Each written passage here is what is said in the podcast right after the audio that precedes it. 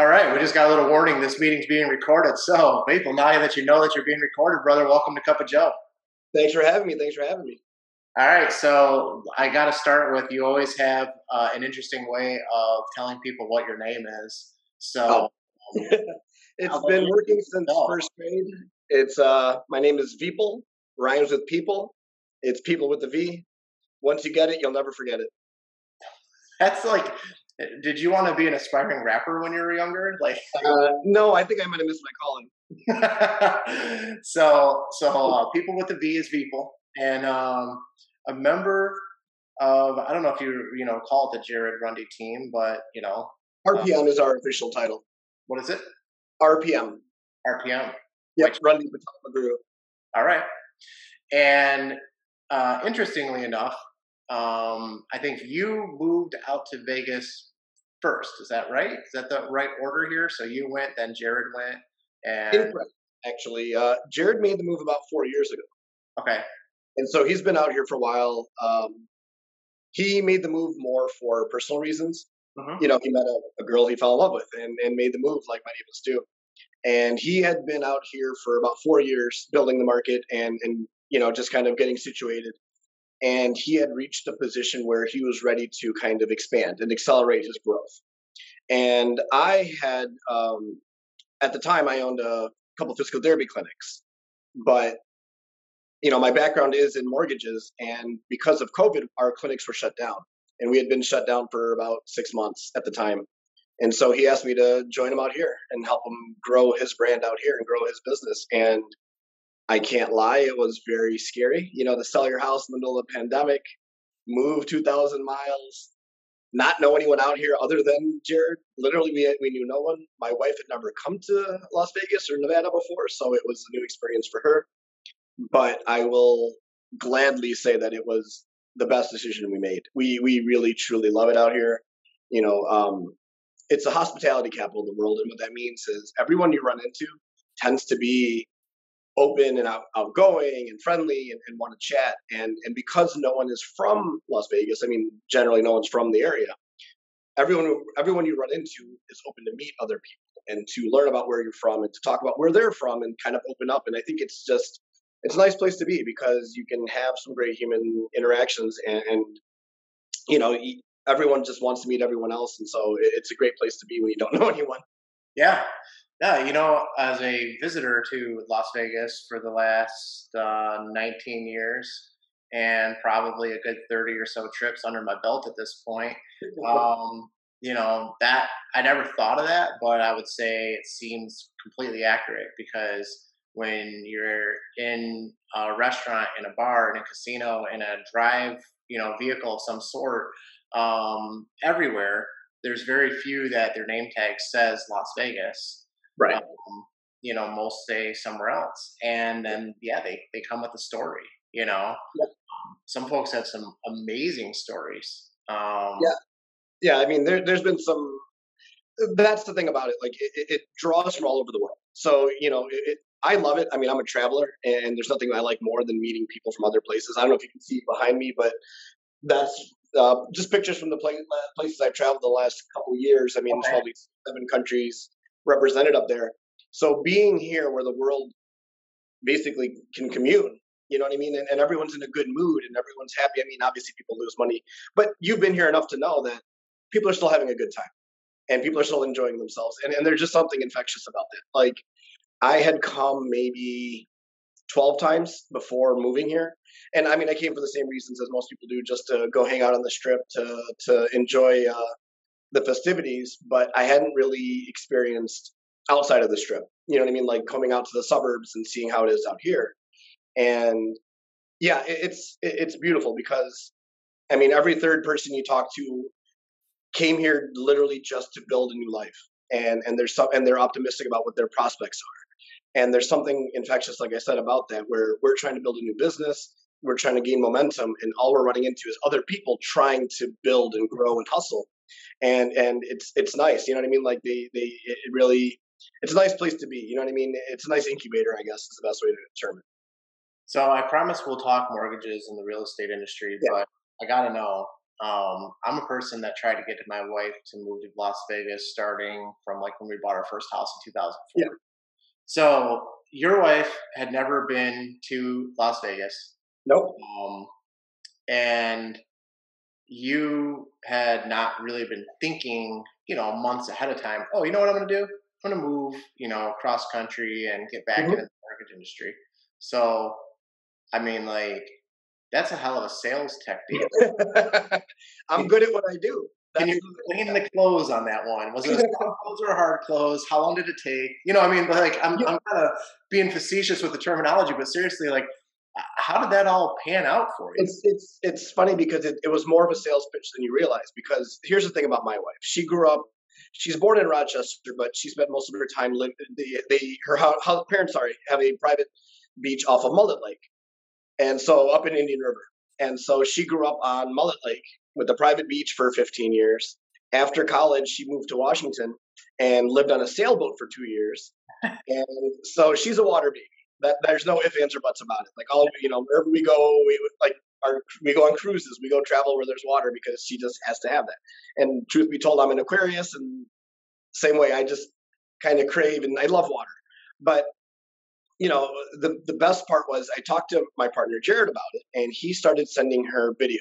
Because what people don't realize is once you leave the strip and you go into like Summerlin, it looks like you're in Beverly Hills. You know what I mean? Like the houses are beautiful, the streets are manicured, there's greenery everywhere. Like, and the one thing I think that we both underestimated was the beauty of the mountains. You know, we're both obviously from Michigan, so we appreciate a beautiful lake or a beautiful water view. But the one thing with the water view is you have to be on the water or near the water to enjoy it. Sure. We live in a valley surrounded by mountains. So it's amazing because anytime you get in your car and you're driving, you have just beautiful tableaus in front of you I mean, every morning I wake up, I can see the sun rise over the East Valley. I can see its sun over the, the West Valley. And it, it just is stunning. So I had Jared send her pictures of that. We actually came down for a visit in July when the entire uh, strip was shut down. And we rented uh, electric bikes and just rode up and down the strip and went downtown and kind of showed her what it was about. But I think that was the best part of it because if she had come with the strip open and crazy, I think she may have had more hesitancy. I brought her when the strip was closed, and I showed because I wanted to accentuate the non-strip life. Because I mean, let's be real, living here, that's what you're focused on, right? We don't go to the strip. I mean, I go to the strip when people visit. That's about it. Yeah. Or for a show or a nice dinner. Um, so that because the strip was closed when we came, it allowed me and allowed us to focus on outside of the strip in downtown. You know what I mean? To show what else Las Vegas has to offer. And what's nice is it kind of dovetailed into what Jared and I are trying to do. You know, this is a booming valley, and people are moving here from California, from Texas, from Michigan, obviously Iowa. But I think one issue that people have is the same issue my wife had or your wife has. They don't know what Vegas has to offer once you step offside, step outside the strip. Mm-hmm. They don't understand that it, it, you know, how beautiful it can be, or the restaurants, or the nightlife that you can enjoy without ever ever having to worry about a casino. And so what we started to formulate our first plan on for for the RPM team on, the marketing side was to basically take videos and film all the beautiful spots and all the wonderful restaurants and all the great places to hang out off strip. And to show that it's a great place to live because i mean i can bear witness to that you know what i mean? Jared's been here four years and loves it. I came here about a year ago now and I had some trepidation, you know, and I wasn't sure if this is where I wanted to be long term. But within a few months, I mean, I knew that this was uh, a great place to be and, and somewhere I, I, could easily see myself, you know, putting down roots. Sure. So that's uh, that's a good, I guess, kind of uh, follow up. Do you have kids? Do you wish to have kids? And what's the thought about kids in the area? Because that's the secondary concern from, like, say, my wife and I think many spouses on the female mm-hmm. gender side. you hit it on the head, and and that's actually uh, a, a topic conversation because we are actively looking to to have kids, and that's that was a consideration. And when I first moved here, I I told my partner straight up, I said, you know, if we have kids and I don't feel like it's the best place place for them, I can give you five years, but I'm not going to put them in a place where they go to school and I don't feel like they're getting the proper education. I mean, I'm Indian, bro. Education is everything to us, right? Like I will move my family wherever I need to yeah. I don't care where. I'll move into a boat on an oil field, you know, oil rig in the middle of the uh, Mexican, uh, uh, sorry, um, the Caribbean. If you tell me that they have amazing schooling, you know what I mean. So that was a consideration that we always uh, had in place. But one thing I have noticed since I've been here is that yes, overall the valley isn't the best place to raise your kids. The school is not great uh, generally, but you can find little pockets, little areas where you have amazing schools. Like Bishop Gorman in Henderson is known as one, you know, a top magnet school. I'm in Summerlin where the schools are, are I would say, on par with like a Plymouth Canton, you know, type. You know, so there are you know uh, districts where you can find in schools where your kids can get education. I mean, here's the thing: the city's mature.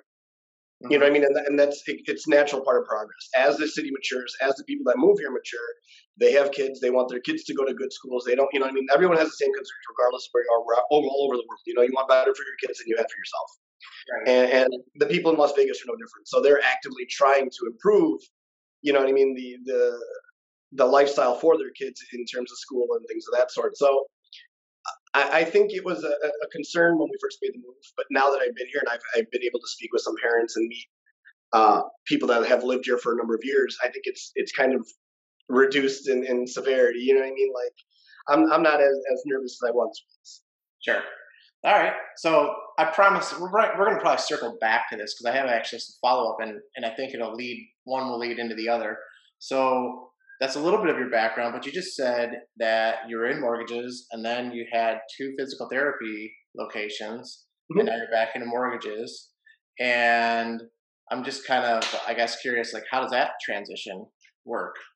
So, I mean, I can give you the long story or the short story. You want a deep dive on me, or uh, you know, you want to keep it a little I got I got time, brother. Um, Dog just joined my conversation, so you speak. Okay. I'll hear you. I'm going off camera for a second to close this door. Okay. Well, keep on going.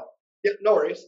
So, um, you know, my my background. I've always enjoyed talking to people. That's always been meeting people, talking to people. That's always been my, my favorite thing to do. Um, my father and brother engineers, so that's what I studied in school. But once I got done, I hated it, and I, I wanted to change. So I went and I, I, got degrees in marketing and finance because I figured business related I could talk to people. And so I basically just did sales. I became uh, after college, I, I, hustled hard and I became the head of sales, uh, lead sales trainer for T-Mobile in, in, Michigan. And after five or six years, I was able to uh, get buy my own store. Now that was extremely successful. I was able to hire my friends. Actually, Jared worked for, with me for a little while, um, and I kind of got to learn the business side and it was it was it was amazing because you know you're, you're working your face off. I'm working 100 hours a week. You're grinding, but you you see the benefit. You know what I mean? Like I'm getting the money in, and I'm, I'm seeing the financial rewards. So it was great in that regard. But it was 2007, and I was looking at my numbers, and they were going down. Every month I saw a slight decrease. And so I said, you know what? I was getting great offers. We had the number one store in the tri-state area at the time, so I sold high. I luckily sold about a month before the economy crashed. And so um, my original plan was to go back into business, but the economy crashed. And I didn't want to invest or start something new at the time. So I took about a year off to travel. I went to probably 15, 20 countries, traveled all over the con- all over the US. You know, I had friends all over the country, so I just basically couch surfed and, and saw a lot of our great country. And during that downturn, having having money in my pocket, having that freedom, I, I guess it kind of gave me a bit of an epiphany in that, you know, uh, maybe the accumulation of wealth isn't all there there is to life. You know what I mean? Like maybe I need to focus more on helping others. Mm-hmm. Um, and, and, so I kind of came out of that year of travel changed. You know, it wasn't just about making money. It wasn't just about getting a dollar. It was how can I help someone in the process? You know what I mean? Like where can I find a field where I can make an income to support my family, but also do the best I can for others. And so at the time, obviously, we had a housing crash, and there was, you know, everyone was looking to refinance and get out of these horrible mortgages. So I joined up with Quicken. You know, I moved out to Scottsdale with them, and I loved it out there. Worked for great people. They had great staff out there. Tim Bergmeyer's amazing. I still love the guy. Um, unfortunately, I, I, made a decision of taking a uh, position back in Michigan, move back. Wasn't for me. Anyways, I, I, I I realized that maybe the way doing mortgages in that way, you know, selling mortgages the way that a big box company wanted me to sell them, remove the ability for me to really provide as much help as I wanted for my clients. You know what I mean? Like, in, in a big corporate uh, place like that, it's always moving on to the next person. You're always looking at the next deal, the next deal, the next deal. You know, and I wanted to be able to spend time with my clients and truly help them in their situations. And in the process, I, I helped out a guy who was a financial advisor. And so he recruited me to help there. He said, There we can make a difference. You know, I help people put their lives in order. So I went over to financial advising and I found great benefit in it. I love selling life insurance because it's a product I really got behind because it's something that gave you stability and security. Where I didn't think about where I failed is I'm not a gambler. So when you're a financial advisor, your clients expect you to make them a nice return. Uh-huh. If you trust me with your all your savings, if you worked your life to make those savings, I'm sorry, I can't gamble with it. I'll get you an amazing two percent return, but I'm never going to go risky because if I lose a dollar of your money, I'm not sleeping. You know what I mean? And so, as a financial advisor, it's not exactly uh, the right fit. Sure. And so I, I, kind of, you know, and I'd always loved real estate, and I'd always kept one foot in the door. Um, I had kind of uh, done. Uh, I was a realtor part time at the time. You know what I mean? I would just help out on the side, and so I decided to go full time into real estate. Um, and uh, once again, loved it. I, I love being a buyer's agent. Love people helping people find their their homes, finding that perfect situation. It was something I really really enjoyed. Um, but the issue I had, and it's something that had always popped up, is in high school. I played football at Plymouth Salem, and I ruptured four discs in my back. And since then, I keep re-rupturing those discs. Yeah. And the life of a realtor, as you know, is car heavy. You're driving all over the place, and it was really, really putting some stress on my back and causing me a lot of issues. And one of the clients I had sold a home to was a physical therapist and had been in business for 20 years. And so he started working on me on the side, and he changed my life. You know, gave me back mobility. I could get rid of the cane. I, I was able to function like a normal human again. And you know, I was really, I really believed in what he did. He had studied in Amsterdam, and it's a little bit different than the normal uh, physical therapy you get in the U.S. Mm-hmm. They put their hands on you, and it's basically a mix of massage, chiropractic care, and U.S. physical therapy. And you kind of pull them all together, and that's how they teach it in Europe. And so I became a, a believer. And so basically, I just started, you know, talking about the gospel of physical therapy, and yeah, everyone started asking for names and numbers, and we partnered up and started opening clinics because you know, I wanted to get people right and have them feel better. But then obviously COVID happened and that kind of put a damper on things.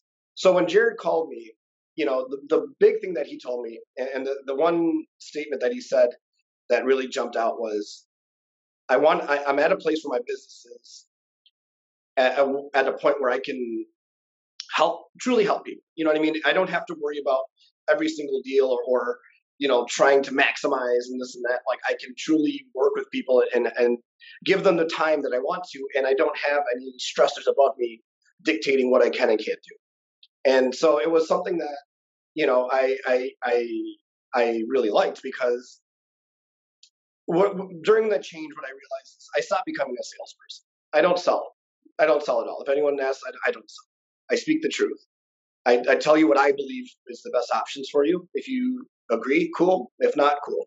You know, I'm never gonna. I don't push people. I don't harp on them. I don't yell at them or anything like that. I try to give you what I believe is the best information, and and you can use it as you see fit. And, and what we found is when we've taken this kind of hands-off approach, you know what I mean, just more, let's say, educational than selling. I, I, I found it, it genders a, a, a deeper connection. You know what I mean? Like you're you're coming from a different place because you know I, it's almost like you're getting into the opinion of an unbiased third party because at that point you know that you know they can they can speak the truth without it uh, materially affecting them and, and that's how we try to live. You know what i mean? Like if you call me up and, and i think it's a bad move i'm going to tell you it's a bad move. Sure. and, and that that's you know that's the way we can sleep at night. And that's uh, honestly that's the way i look at long-term business. You know like if you're not treating your clients like they're your family then you're not going to be in business for that long. You may have success off the jump. You may do really well in the first couple of years, but you're not going to have long term stability. You're not going to have a long term business unless you treat people the right way and and they feel comfortable with you. Yeah. No, so yeah, long story short, that, that's that's how I got to where I am. No, it's awesome. It's a good, you know, it's an interesting, you know, pathway and, and stuff. And um, it's funny because back in 2005 or six, um, one of my first you know jobs out of college was at Quicken Loans. Okay. And at that time, I had a relationship with a lender, uh, mortgage broker, because they had done you know my own um, purchase and refinance, and then helped me out with uh, uh, a scenario for my parents. and that was like a pretty crazy scenario. So um, I thought about that, you know, every day that I was working at Quicken, and kind of what you just said was, I had no real problem with Quicken, and actually, if anything, you know, I don't think they get enough credit for not dabbling with uh, subprime mortgages at yep. the time, yep. getting involved in all those crazy things and not doing. I mean, you could at that time maybe get a 580 credit score uh, mm-hmm. through, but you really needed like a 600 to 620 for most of their products. And this was the time that people were doing 500 credit scores. Sometimes. Yeah. Oh yeah, yeah. Stated income and yeah. And yeah. So and they had a couple of you know products that don't exist in today's world, but they weren't, and, and they don't get enough credit for that. On the flip side, they don't get recognized enough for this like sales volume. You know, it's like call, call, call, yep. and get in touch with somebody, make some dials, make some contacts, and make some sales.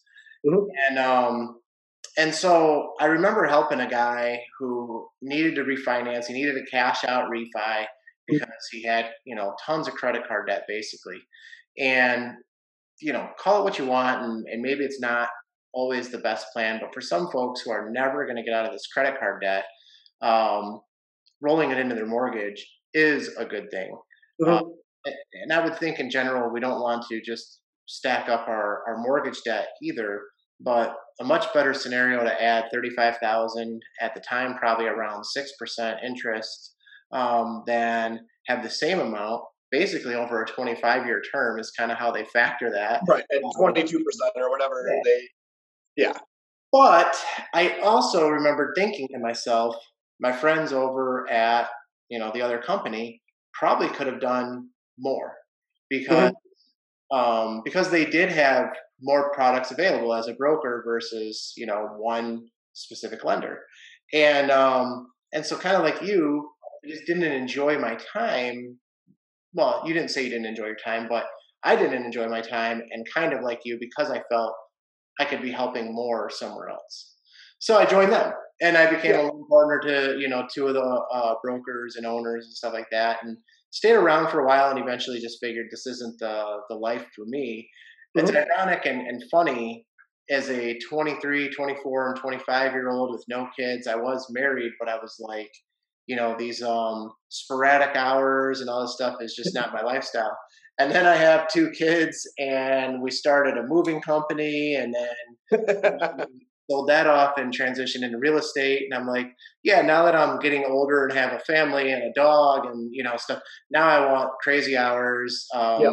inconsistent income um, yep. all these things so it's interesting but you know that was kind of my uh, my path into it and um, and so I have some experience on the mortgage side and and knew a lot about title and stuff prior to you know getting into real estate. And so I I personally lived it because I owned a home and I was involved with you know the beginning part of the crash. I mean, I had the beauty of being a, a mortgage broker is getting all these banks to come into your office and pitch their uh, their programs. Yeah, and I can just remember guys coming in saying, um, "Hey, uh, one of them was Bank of Arizona, who has not, you know, who went out of business. Surprise, surprise!" And they came in and they said, "You know, well, we have this uh, reverse, not reverse. We have this negative amortization mortgage, where um, the client has four options.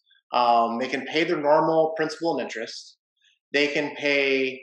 Um, like interest only. But there was like, and then there was like, well, we could also go um, where basically you make some form of a payment. I don't remember if it was interest only or not, but they tacked on what you didn't pay to your uh, mortgage balance, and it would allow you to go up to like 110 or 115 percent loan to value. So you had negative equity, amortization. negative amortization, yep. and we didn't do any of them. And you know, we did business with Bank of Arizona for other loan products, but not that one. But I mean, this guy was like, guys, you can get paid four points, which was four percent of the loan amount.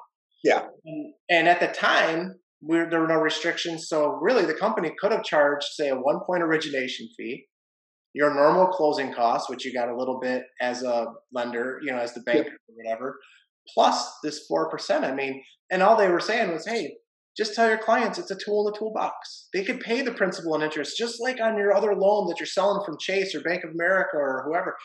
Or they have these other options, you know, or maybe they want to, you know, at the holidays or something like that. They want to go on a nice vacation so They could go interest only that month. It's just nice that they have those choices, you know, and it's like, now this is a bad idea. And uh and I sometimes, some, sometimes too many choices is a bad thing. Yeah. You know, especially like like if you look at basic human psychology, if you have the option of making three payments, thousand dollars, five hundred dollars, two hundred dollars, and you you get used to making that two hundred dollar payment, making that five hundred dollar payment is much more difficult. You know what I mean? Or if you're making a thousand dollar payment and it hurts, you might skip to the two hundred dollar payment and just uh, it's it's a recipe for disaster. Certain fiscally sound and savvy borrowers can make use of it and they can really you know utilize the program the way it should be used but it, it's it's bad news bears. That's the way i looked at it. And, yeah. and honestly to, to go back to what you were talking about at uh, when you worked at quicken you know one of the issues i had is like you said i didn't mind working there. I like this i like the company. I like you know the philosophy. It's the sales approach i didn't appreciate. If i had someone come you know talk to someone that for instance i had an uh, older lady that was a wid- uh, widower. She couldn't afford her mortgage payment anymore, and she didn't know what to do. And I was talking about a, a reverse mortgage actually at the time. Mm-hmm. You know, I was like, "This is a way for you to stay in your home the rest of the way. Your kids don't want the house. You know what I mean? You can keep your house." But she was just unsure. She had never heard of it. It was a new product, and so she wasn't sure. Now, in the philosophy we were told there is, if someone's unsure or giving you pushback, move on to the next person. But I couldn't do that. This is a lady who had worked her entire life. Her husband had built that house. They had been there for 60 years. She had nowhere else to go. I couldn't just walk past. I was the expert. I knew that there was a solution that would let her stay in that house and keep her lifestyle. She just didn't know about it. And it was incumbent upon me, and I think as a good human, to kind of make sure I had, I gave her enough time to really think about it and gave her enough information to really be informed and be patient enough for her to come to that decision on her own. You know, it's one of those things where, you know, they don't want you to call a second or third or fourth time.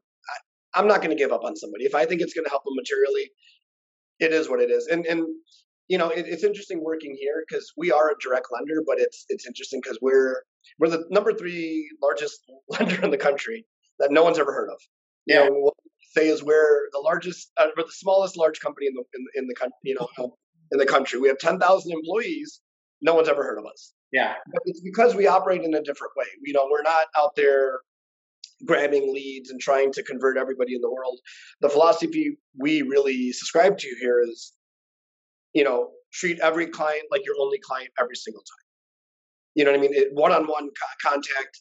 Take your time to really build that rapport, build the situation, get a feeling for what they really want because you can help them on this transaction you can help on the next transaction you can help them you know 20 years down the line if you set it up correctly if you could help them build their plan correctly you know what i mean? And, and that's what i appreciate the most here is that we have the, the freedom and the opportunity to really spend as much time as, as we deem necessary to help our clients out and we don't have you know someone above us yelling at us trying to tell us to move on to the next one or something like that. Yeah and i think you also don't have um, the scenario of okay, um, interest rates dropped half a percent in the last 30 days. We're moving everybody from the purchase side over to the refinance side. If someone's trying to purchase, they can take 60 days to close. We'll do the refinance and make some money. Okay, interest rates went up. There's a lot of purchase transactions. We're going to lay off all the refinance team and then we're going to have purchase only. The refinances are going to take 75 days to close and we'll do the purchase really. I don't think you have that going on. And that's a big advantage and, and one of the reasons you know that I continue to work with uh, with you guys um, is you know that and many other reasons that we could you know get into. Yeah, um, yeah. I mean, the, the, the, like I said, we're a direct lender, but the, the nice thing is the way that they've allowed us to set our team up is we operate without any constraints. We don't have any handcuffs on us. We, we can we run our business the way we want to. We can focus on what we want to, and I mean, we have basically the freedoms that brokers have, but with the stability and the backing of a direct lender. Sure. And, and, that's what's nice about it. And then we have all the credit repair resources. We have all the marketing resources that, that are available to a large corporation, but without the the normal handcuffing that goes along with it. You know what I mean? And, and that's kind of why we liked it because it was kind of a best of both worlds scenario. Well, I think I'm friends with and, and do business with someone who is, you know, still on the broker side, mm-hmm. and then, um, you know, people that are direct. And I don't know that it's as big of a discrepancy as it used to be because you have Fannie Mae and Freddie Mac, you know, for the most part, guiding just about everything now. Yep. And um, you know, unless you're literally independent and you're making your own guidelines and not getting secured by the government, then um, the products don't drastically change. Yes, there are a few things that are different, and yes, sometimes so, you know someone might do uh, MSHDA and someone might not, or you know, little stuff like right. that. But at the end of the day, it's not quite the same as like when we had you know, Bank of Arizona, Chase, Citi, yeah, yeah, yeah, Bank of America. You know, uh, I literally years ago, a broker may have thirty products to choose from, and a direct lender may have four. You know what I mean? And so it made a lot more sense to go where someone may have a, the perfect fit for you. But like you said, after the crash, you know, the government regulated everything. Now everybody has the same products. We play in the same on the same field at the same rates. Yeah, it really kind of comes down to service and, and speed of service. Also, I mean, quality of service management, also speed. And unfortunately, I think back then, when you needed a mortgage broker, it was probably because you needed to go um, no income, no asset, no job. You, you had an unconventional situation or, or uh, an unusual situation. Yes. and, yeah. and at the time, there was only a couple of big lenders that were doing that. And what do you know? They're also out of business today, like Country. Yeah, yeah exactly. Countrywide just disappeared from number three lender to gone. so you know, uh, apparently they had some things wrong, and we can only laugh about it now because you can either laugh or cry. First of all, yeah. and then also, fortunately, it's now between eight to twelve years behind us, depending on where you live and, and your specific scenario. And probably by now, if you're in the exact same home, you've not only gained back what you lost, but you probably surpassed it. And I know there are pockets of our state and of the country that that's not that's still not true. Um, mm-hmm. For the most part, that would be true. Um, so I think that kind of almost. And you asked me how do I prepare, and I said just tell me about yourself and we'll go right. Yeah. And, and so here we are. Just naturally, we've flown right into all right. Now it's present day. It's uh, mm-hmm. July 2021, and number one, um, there's an inventory shortage across America. Mm-hmm. Number two, interest rates are still low. They're maybe a little higher than they were at the beginning or the end of the last year, but they're still pretty damn low. Yeah. Um, it's actually kind of getting a little bit harder to get a mortgage. I feel like some conventional mortgages are almost requiring a 700 credit score, or you know, they're doing something. So we got all these things, and I think the first question that comes up is, you know, are we in a bubble, and if so, when's it going to burst, or are we heading into another recession? And I answer that question all the time. Um, and I try to say as often as possible what we believe is the case. But I guess you know I'm looking for not support, but a secondary opinion. You know, are we in a bubble? And if so, is it going to pop? And if not, why not? And then also, you know, are we going to crash? Are we going to re- have a recession sometime soon in the next, you know, six months to a year with these prices going up and up and up and the things that we're seeing in the market? I, I, I, definitely think that we're going to hit a ceiling when it comes to the pricing. You know, if you if you look at basic economics, it, you reach a point where you're you're going to outstrip demand. It, you know what I mean? Or sorry, the, the pricing is going to get get to a level where demand won't keep up with it. You know what I mean? Like you're you're you're pricing yourself out of the market at, at some point. You know, there's only X amount. There's only so much someone's willing to pay to live in that area. So or have a money available to put down on the house. You know what I mean? But the way I look at it is, I, I don't think it's an, a bubble necessarily because I think what you what we're seeing is what you just touched on. People are finally seeing that equity growth and and the the value increases that I think we would have seen in a normal market in 2007 hadn't happened. What happened was that was super heated, way overinflated, and everybody in the world got mortgages. And I mean, the thing that we never talk about about 2007 is the issue wasn't just the mortgages; it was how many people were pulling equity out of their their homes to buy things like boats and motorcycles and everything else that you, you put yourself underwater if there's even a slight correction. So I think what you have now. I'm sorry to jump in because that's yeah. really annoying on a microphone, but you know, if anyone's watching, then I am, you know, putting my hands together because that is one of the first things I try to point out is that equity in the marketplace today versus then is so different. Mm-hmm. You know, so first and foremost, you have these weird mortgage products that don't exist. Secondly, everybody was pulling equity out to do other things or take care of themselves or whatever. You know, so not everyone did it for bad reasons. right? Of course, yeah, of course. Um, some people just did it some, because they were like, "Well, wait, why wouldn't I?" Like, yeah, invest in the invest in the market, or because someone got sick, or you want to do a renovation. No, I mean there were there were all kinds of reasons for it. You know what I mean? The the issue was everybody was doing it, and I think what we've learned now is people have learned that you you save that for when it's necessary. You know what I mean? You don't just try to use the equity stake eh, willy nilly or, or be on a whim. You know, it, it, has to be a thought out, calculated move in a plan. And, and you're 100% right. Based on what writing mortgages 12, 13 years ago, the people I talk to now are in a better position. They are better educated, and generally they have more equity, and not just because you know their uh, the values increased, but they got smarter about how they're making payments. I mean, I can't tell you how many people I know right now are making double payments, paying every two weeks, or making extra payments when they can, because they've learned that you can really, really pay down your principal that way. You know, simple thing, you know, paying twice, uh, twice a month. You can knock years off your, your mortgage doing it that way. You know, instead of once a month, it's an extra payment every year. They go straight to principal. So it's it's one of those things where I think the consumer themselves have gotten savvier and they they're they're understanding their their property a little better. I think you know we since the 50s we were on this swing up where you thought if you buy property it's automatically going to appreciate in value. You're Autom- it's a piggy bank. You never have to worry about you know any fluctuations, things of this sort. And I, I, and obviously it's like touching a hot stove. 2007 was touching a hot stove. You know, people learned their lesson. Yeah. And I, I think they're a little a little uh, little more careful than they used to be.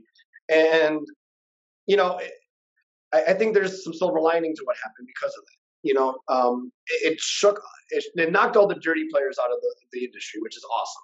Mm-hmm. You know, like you were talking about, people that were pushing negative amortization or just stated income, stated asset loans that had no backing or whatever. You know, it pushed all those guys out of the market. It made the government pay attention, which generally is a bad thing, but in this one, I'm not really minding because sometimes you need someone to mind the store. You know, you can't let you yeah. can't let everything just kind of go wild.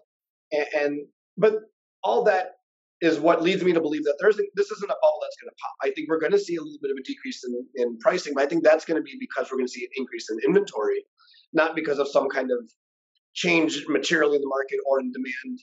I think we're just going to have a larger supply. I think people have been holding off. They've had time to redo their homes. You know, especially COVID, you sat there, you stared at your four walls, and you realize you need more than yeah. that. Yeah. You know, um, and I, and I, I we're I, I feel like we're seeing it a bit in Michigan actually. Like you know, a lot of our realtors in Michigan are starting to see a little bit of breathing, a little bit of, of slowdown in the, the, the skyrocketing prices. In Las Vegas, it hasn't occurred yet. Where we have other constraints here. We're a valley, plus there's the government owns basically all the land mm-hmm. around Las Vegas, so it's a very small box we can play in. So it's artificially uh, constrained, basically. But I mean, from what I can tell in Michigan, it seems like it's it's kind of the market's breathing a little bit better than it has in a while. What do you think? As a whole, I would say that answer is yes. And again, I can certainly point out areas and price points that that's not the case. Mm-hmm. But um, you know, I think some some things too are you know as agents, our job is to get our client the best deal, and that might mean financially, it might mean you know um, something else as far as like what they're looking for in the house. Mm-hmm. You know, there's a lot of different ways you you say that. But in when you're working on the selling side, yes, multiple offers is good because we can go through the the the resume, so to speak, and try to pick the best candidate, right? But at the same time, I think that it's crazy to get 20 and 30 offers, you know, in a matter of 36 hours. And so I think some agents are starting to kind of start working with the seller to say, all right, if we start getting offers, we got to call it at some point and you mm-hmm. know move on something. Um, keeping in mind, you, you, might you know have the best offer rescind their offer if you wait too long too. So there's yeah. that, you know talk about gamble. It's you know it's an analogy I suppose to make because you got to kind of try and figure that out.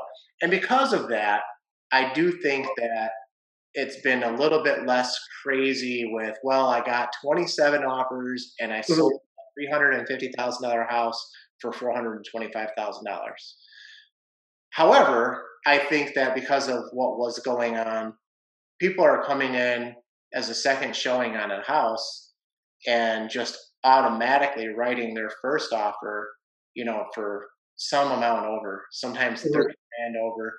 You know, I um I had a client go look at a house that was listed for 675 and that's that's not the price point in southeast michigan. You know it's a few hundred thousand dollars higher than than standard. So 675 and they wanted to write an offer for 695 and give that $20000 guarantee meaning if it only appraised at 675 they were going to give the 20000 more and um, the guy was like well i can save you some time. We have an offer for 55 over with a $30000 guarantee. And while i appreciated that we were like the fifth people into the house. Um, so somebody right off the bat was like here's, here's the offer. So i think that that's so we're still seeing some weird numbers or some odd numbers, but we're just not running into the scenario where on a Friday I schedule for you know Saturday and then it's canceled. You know, like yeah. we're kind of getting through and seeing an extra day or two out of inventory and you know, yeah. Stuff like that. Um, and I do believe, to your point, what will eventually occur is even the people that are staying put today will be moving in a year or two. So we might not be quite near the end of this kind of short inventory, but at some point, more people say, you know, um, now the average sale is up, you know, 13%. And I know that we put 20 grand into the house during COVID, but we could probably get like an extra 30 grand plus what we were going to get, you know, yep. and maybe move, you know, yep. and with some more houses, I personally have clients that would move, you know, because I have yeah. I have clients that are sitting on the sideline saying, I can't they want somewhere to go. Yeah, like I can't buy. Yeah. You know, I'm too yeah. You know? Um, so so yeah, it's it's a very different market for those, you know, those and many other reasons. Um, tell tell us more, you know, what's going on on the mortgage side of the industry. What's, you know, everything pretty much is now backed by Freddie uh, and Fannie, and yep. you, regardless of you know, sometimes you even have your sheet in front of you, and then you go to put it in, and it still doesn't fit, right? Yep. So like, so tell me more about that. Like, how does that happen? Oh, this guy's going to be conventional. Actually, we can't go conventional anymore. Um, I put it in, and we can't get that. Why do, why is that occurring? And do you see that as a good or a bad thing for the overall marketplace? Well, you can have changes, uh, you know, going from conventional to FHA to VA to MSHDA, you know, to um, Home Ready, whatever you, which, whichever program. The issue that I think people struggle with when when thinking about whether they qualify for mortgage is there's not one determining factor. We look at three to four. I mean, there's three major credit, income, and then you know the value, loan to value.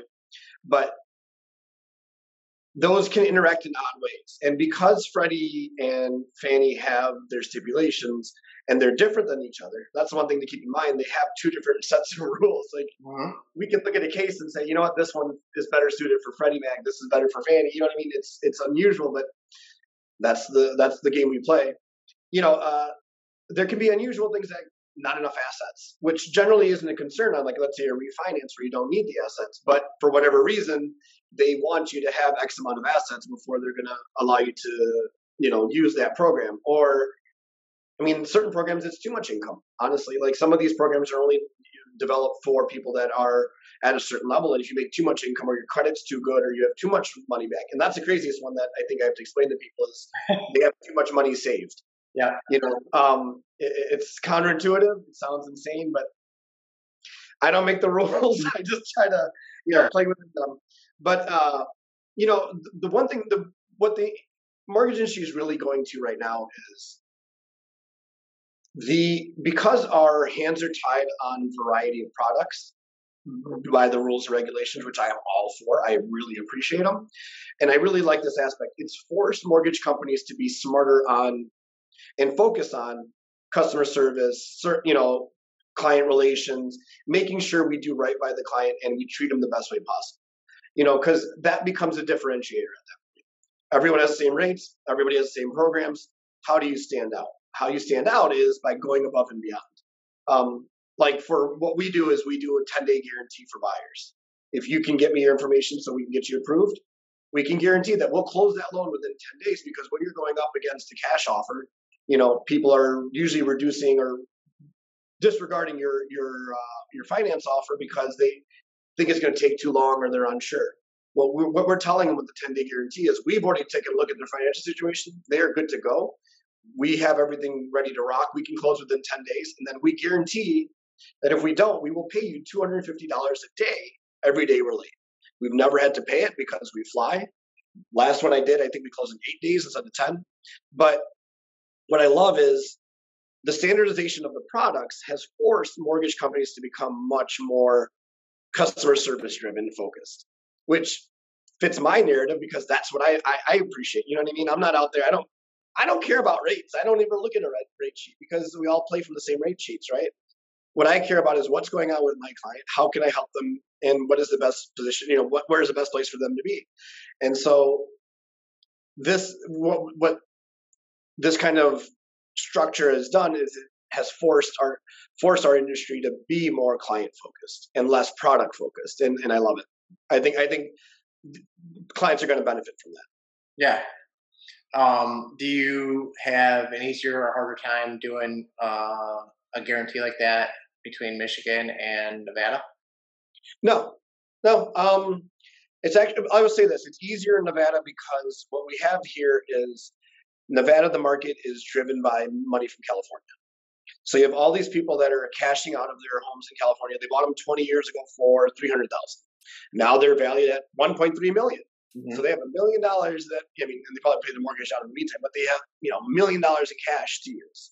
And what they've realized that you know that five hundred thousand dollar house in California, which is a shack by the you know by the freeway, in Las Vegas, you can buy a home with a pool, infinity pool with great views, that type of thing. Sure. And so they started just dumping their money into California, into Las Vegas, into the valley. So you're just seeing cash buy, cash buy, cash buy. That actually takes me back to what you were saying about uh, multiple offer situations. What I hear from local agents is that the, their biggest frustration is these California buyers will put in four or five different cash offers, sight unseen on these properties, get them all accepted, and then they will, you know, use the the the inspection uh, period to kind of pick and choose what they want to actually go with yeah. which is completely and horribly unfair to all the other buyers and completely unfair to all to the sellers, right? Because you're wasting their time and energy. Yeah. But they don't care because I mean they're not beholden to anybody, obviously. So uh, what you were talking about with multiple offers actually really, really fits in here because what people are finding is that an offer submitted is only as good as the person submitting it. You know what I mean? Yeah. And, and that sometimes it's a little more. Um, it's a smarter play to work with someone you know is serious than just jumping at a number because you see it. You know what I mean? And, and that that's uh, sorry to go off on a tangent, but I was thinking about that when you were talking about offers, and it's something that they they deal with here. But um, yeah, so in in Las Vegas, because of all the cash coming in, uh, finance offers have to be as pretty as possible. And obviously, the the easy way is people try to guarantee, you know, appraisal. They try to guarantee or waive inspection, which no comment on that one. Not a big fan. So, so, but so someone like that, the 10 day guarantee is nice because I when I call that selling agent and I tell them, hey, you know, my client put in an offer, wanted to let you know it's fully underwritten, it's good to go. Like there are no constraints or issues that could slow this down other than obviously an appraisal, which in this market isn't really slowing it down. Uh, it's basically the same as cash. You know what I mean? And and they've the, the agents have learned that really quickly that if we call with one of these guarantee 10 day guarantees, like you can count on it closing. It's it's not going to fall out. It's it's a good good good you know uh, loan and I think I think it, it, it gets more play in, in, Las Vegas because we're running up against cash much more than we are in Michigan. Mm-hmm. Um, but yeah, I mean it's it's somewhere it's something that should be utilized everywhere. I, I obviously. Yeah, well, you know, um, that phrase "tool in the toolbox," you know, was used inappropriately when you're trying to sell, you know, negative amortization loans. But yeah it generally is a good, you know, it's generally a good phrase and a good thing to have, right? Yeah. something extra in your side, something extra in your bag that you can pull out yep. and use, um, you know, accordingly. And kind of to your point, uh, to your, you know, people writing and getting multiple offers accepted. That's conversation that I've had for the last five years. You know, people always ask, "Can I write more than one offer?" Well, what if they both get accepted? And my answer is always, well, we're really going to have to be really case by case, you know, and um, it's something that we can do, but it's certainly not something we want to be doing on a regular yeah. basis. Um, and I say partially because I am going to stay in this industry. So yep. if every time I send an offer to people, it, I rescind it, or every time I send it, you know, we basically pay for an inspection just so we can, you know, cancel the order. Um, you're going to stop accepting my offers, yep. and that's yep. going to a client who is legit. Um, mm-hmm. So I can count on one hand how many times I've done that.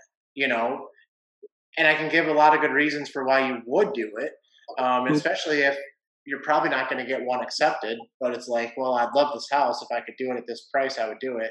But you know, now I could probably be the best offer on this house. You know, that's a gamble maybe that's worth taking.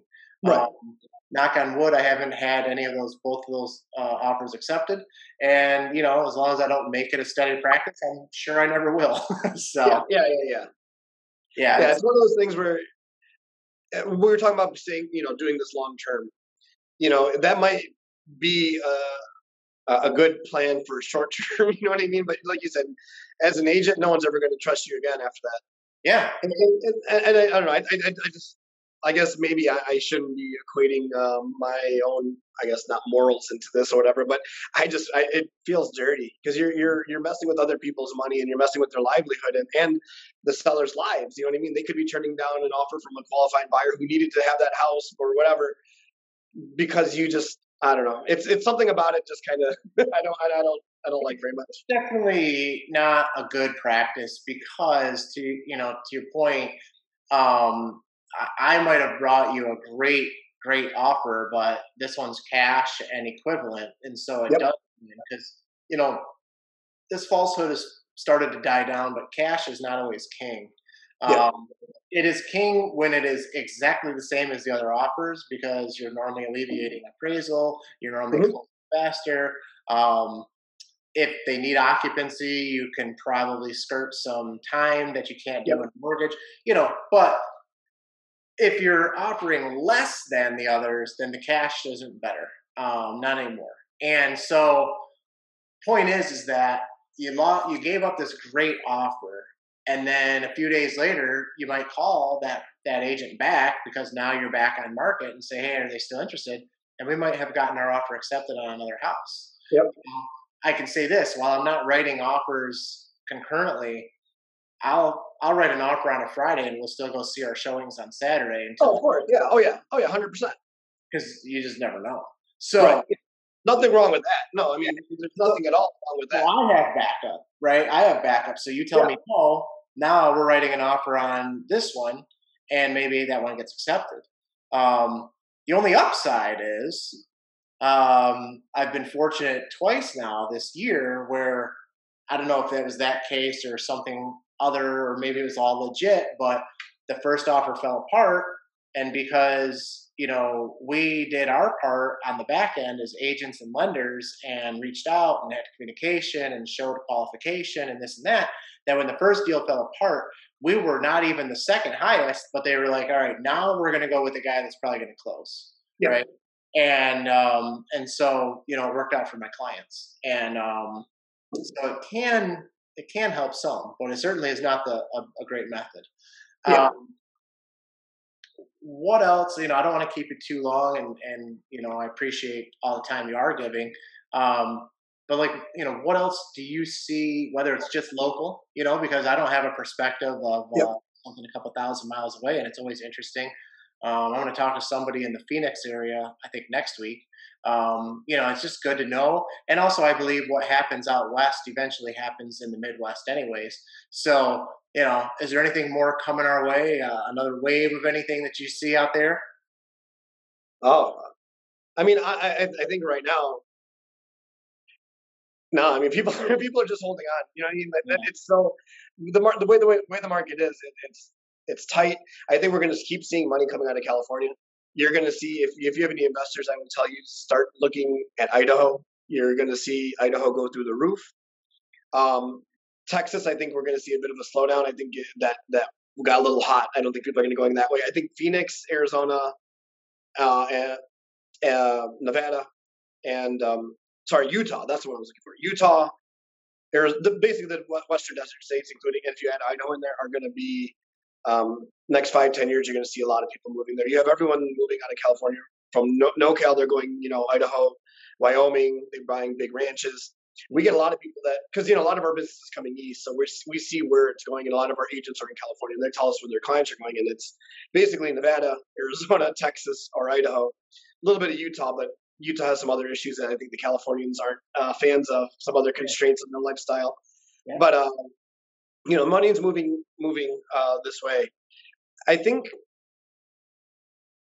to be honest, I think we're in a market where you really can't predict the future. I think we're in we're in a unique place. You know what I mean? Like we've had some really unusual things with COVID really happen. You know, I think that made the inventory obviously even more uh, restrained and, and constrained.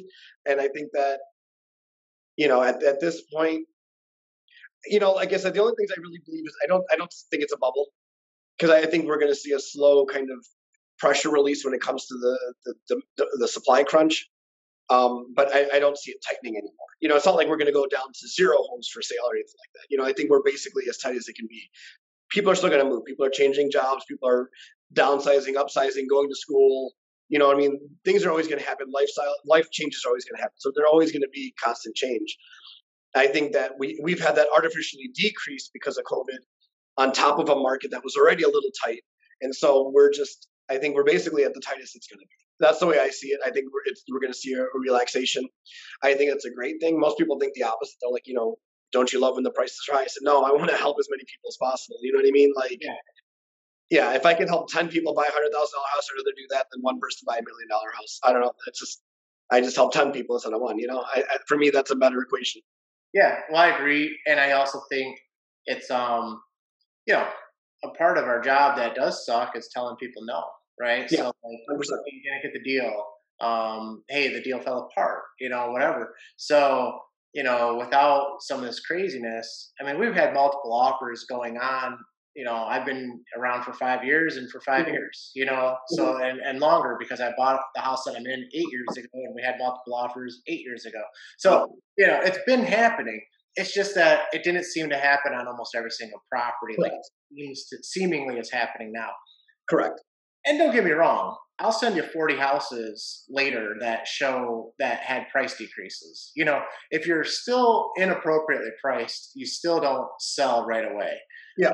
Um, but you know, if you're even within reason, people at least take a stab at it. Yeah. And you know, something we didn't really get to is that whole appraisal side of things, and that is, you know, even with an appraisal guarantee, the deal can fall apart because the guarantee may have said, you know, going back to my 675 deal, well, we'll give you the 20,000. Well, what if it actually only appraised for 625? Yep. You know, depending on that language, the deal might still fall apart because the seller's not going to sell for 645. They thought they were selling above 675. You know, yep. so the appraisal is still a big factor, and that's a big important thing when we're putting offers together and when we're listing our property. You know, you have to have a starting and It has to be somewhere in the ballpark of where it's probably going to appraise, just mm-hmm. in case just in case, right? Just in case suddenly. Yeah, you're you're 100 percent right because we we've seen that where someone has o- overpriced the, the the, the home and had accepted offers, but you just can't get it to appraise anywhere near.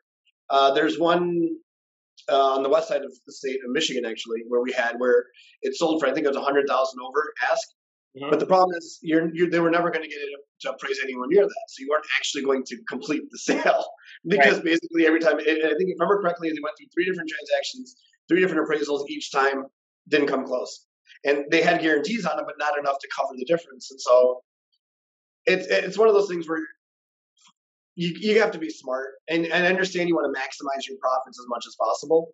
But at, at, certain point, you're going to reach where you're, you're doing yourself a disservice. You You know what I mean? You're stepping over a dollar to make a nickel. You know what I mean? That's that's how I look at it. Because yeah, I mean, let's say you're downsizing. You just made three, four extra mortgage payments that you didn't have to make. You know what I mean? Let's say you're doing, you're going to invest it, invest that money into something else. You just lost that opportunity cost. You know what I mean? So you have to take a holistic approach, a look at your, your financial situation, and not base it all on one aspect. And I, I, feel like if you do, that's when things go sideways. Yeah. Um, anything about the RPM, you know, team that we need to know, uh, other than anything we've already talked about that you wanted to get out out there off your chest? Um, not really. I mean, like I said, we're not a salesman. I'm yeah. here to we're here to help. That's that's basically it. Michigan, Nevada, California. We do refinances and purchases. Obviously, we're just here to help. If anyone has any resources, and, and honestly, like we're available even if if you're in a different state or you're moving anywhere else and you just want to chat or you have questions or concerns. Always here to help and, and, and be a resource to you. Um, but yeah, uh, we have obviously team members in Michigan. We have team members here, so we are local. If you want to meet with us in person, you know, we're happy to do so. Yeah, right. Not all and stuff. So um, for sure, you know, it doesn't have to be uh, a long distance relationship, so to speak. Yeah, of course, of course. I mean, the, my ideal is, hey, if you're in Michigan and you want to fly out to Vegas to meet me, I'm down for that as well. You know, town, it'll be it'll be the best application you ever put in. You know what I mean? Like we'll have a great time. Guaranteed. All right. So then, so then, someone has mortgage needs. How should they reach out to you or the team? What's uh, what's the contact you want to put out there?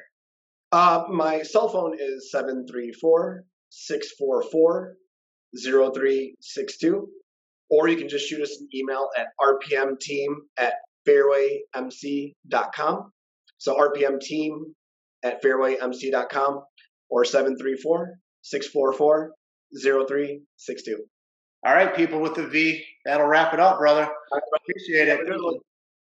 Thanks for having me on. All right, we'll see ya. Yep, bye.